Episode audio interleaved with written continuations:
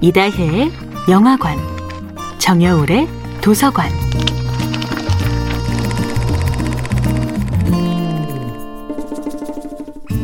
안녕하세요. 여러분과 아름답고 풍요로운 책 이야기를 나누고 있는 작가 정여울입니다. 이번 주에는 로라 데소 월즈의 헨리 데이비드 소로와 함께합니다. 소로는 타인의 인정을 받지 못해도, 큰 돈을 벌지 못해도 자연과 함께하는 삶에서 진심으로 무한한 축복을 느꼈습니다. 자연과 함께하는 삶을 통해 우러나오는 희망은 그 누구도 함부로 빼앗아갈 수 없는 축복이었죠. 소로는 세금을 내지 않았다는 죄목으로 감옥에 갇혀 있을 때조차도 희망을 버리지 않았습니다.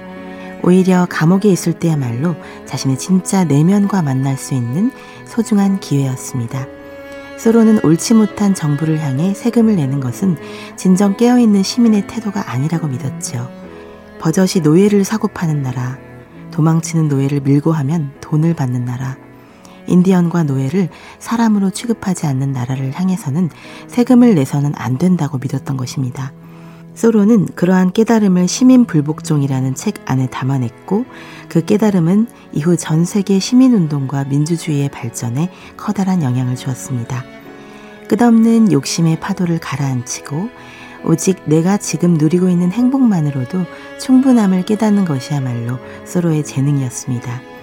인간 세상 속에 있으면 자꾸만 새로운 것을 해내도록 요구받지요. 새로운 일을 하고 새로운 업적을 쌓고 새로운 인간을 만나도록 요구받습니다. 그 새로움을 향한 열망이 강박이 되고 스트레스가 되지요. 하지만 인간과 달리 자연은 인간에게 새로움을 요구하지 않습니다.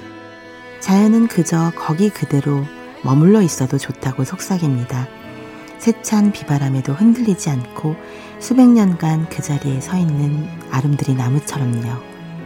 매일 똑같이 붙박혀 있는 것처럼 보이더라도 시시각각 새로이 열매와 꽃의 희망을 피워내는 나무처럼 자연은 그렇게 존재의 그저 거기 있음에서 싱그러운 희망을 봅니다. 소로는 아무리 힘든 순간에도 자신보다 더 약한 존재를 향한 사랑을 멈추지 않았습니다.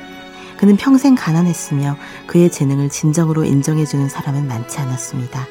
하지만 그는 항상 그럼에도 불구하고 희망을 택했지요.